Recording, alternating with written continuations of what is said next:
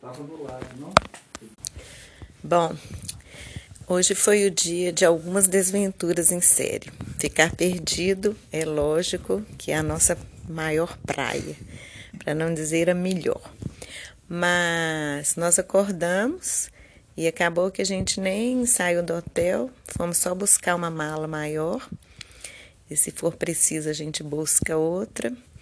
Mas de lá a gente voltou para o hotel e pegamos o endereço que era 550 metros.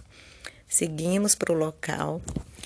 Quando nós chegamos, é, ficamos sem saber onde era o endereço, porque a gente estava na rua, tinha uma locação no segundo andar. A mamãe tentou bater o interfone, ninguém atendeu.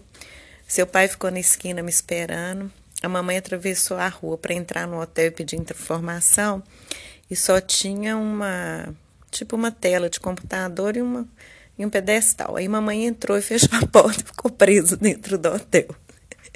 E aí lá de dentro uma mulher gritava. Eu apertava o botão e a porta não abria. Até eu descobri como que puxava a porta e a mulher me xingando, uma voz me xingando lá de dentro. Aí atravessei a rua tentando pedir uma informação para um rapaz francês. Ele falou que não sabia, que lá não tinha nenhuma locadora. Saímos. Aí falamos, bom, então tem um outro endereço, vamos pegar um táxi. Era quase uma hora do lugar que a gente estava. Aí, na, quando a mamãe estava indo em direção a Garde Leste, eu me deu uma louca. Falei, vou perguntar. Isso que eu já estava rezando para o ramal milhares de vezes, né? Quase chorando. Falei, não é possível, já, a gente já estava quase uns 40 minutos atrasado do horário. Aí nós pegamos e eu perguntei para um senhor, ele falou, não, a locadora é dentro da Garde Leste. Aí entramos na Garde Leste.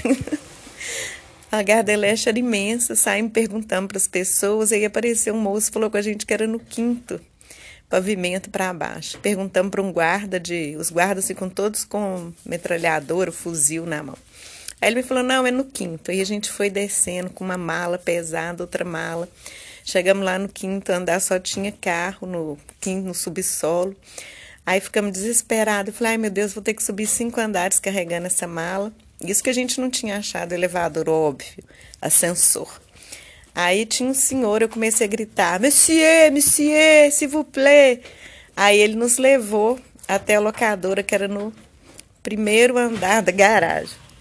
Aí finalmente chegamos lá, aí descobrimos que a taxa que a gente tinha pago para GPS a mais, é, eles tinham, não sabemos se eles cobraram errado, bom.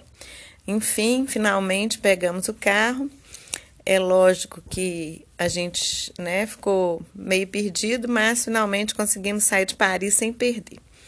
Aí entramos em Giverny para conhecer o Jardim de Monet, que estavam fechados, claro. Então, a mamãe não conseguiu comprar a sua Linéia porque é, parece que tinha fechado também a loja do museu, estava tudo fechado. Mas aí a gente viu a neve no chão, passeamos lá e a mamãe foi até o cemitério ver o túmulo do Monet, onde eu fiz xixi pela primeira vez. E aí achamos uma pedra que parece um quartzo preto, sei lá, ônix. Aí é lógico que a mamãe tinha que trazer uma pedra da França, senão não seria eu. E aí é, seguimos, então, é, pela estrada, perdemos, lógico, né? Várias vezes, er, erramos o retorno e tudo, mas finalmente chegamos em Alençon e amanhã a gente vai tentar ver se a gente acorda cedo para conhecer alguma cidade antes de chegar em Mont Saint-Michel. Aqui está fazendo 3 graus, muito frio. Mas mamãe ainda quer ver neve, né? Não sei se em Paris, mas a neve tá andando na nossa frente, porque a gente chegou naquela cidade que tinha aquela catedral gótica maravilhosa da era, da, do, da era medieval. Aí a mamãe entrou na igreja, vi que a porta estava aberta, seu pai estava tirando foto lá de uma, de um, não sei se é uma igreja, se é prefeitura, Igualité, Fraternité, e sei lá o que, esqueci agora. Igualité, fraternité, o quê? Liberté, igualité, fraternité. Aí a mamãe chegou, fez a oração dela, né? A vibração que ela faz do ramal dentro da igreja. Aí é, fui comprar umas velhinhas, mas aí a mulher falou que era um euro cada velhinha. Eu falei assim: ah, tá, vou pagar. Não paguei, mas coloquei as velas lá, uma para cada um de nós. Rezei para vocês, é, mentalizei. Ali naquela igreja foi que a mamãe sentiu assim, as melhores vibrações.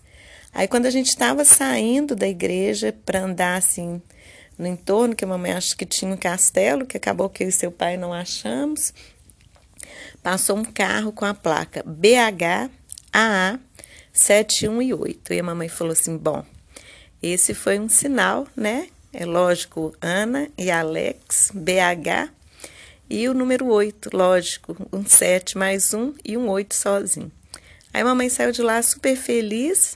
Aí no caminho nós paramos nessa floricultura é, mamãe queria ver se tinha sementes, mas não tinha, mas tinha umas flores lindas que eu fotografei para mandar para a Fátima. E aí seguimos na estrada, né? Foi aí que a gente perdeu mais algumas vezes.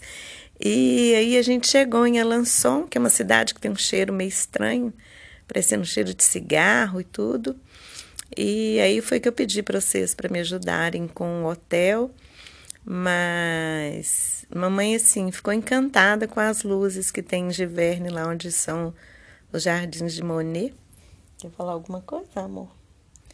Então é isso, meninos. Esse foi o podcast de hoje. Eu amo vocês. Estou com muita saudade. Nós estamos com saudade de vocês bastante, né? Mamãe já está planejando aqui, para ver se ela compra mais uns presentes. E se a gente conta muita coisa legal de manhã, que é o dia de conhecer a cidade e a abadia de São Michel, que é lógico que mamãe vai pirar. Mas nessa igreja, realmente mamãe chorou. E assim, eu não tive a sorte ainda de entrar em uma igreja com a luz do dia para eu ver os vitrais, mas essa igreja tinha vitrais maravilhosos. Pena que o celular do seu pai acabou a bateria. Então é isso, meus amores. Segue aí mais um podcast das nossas aventuras na França.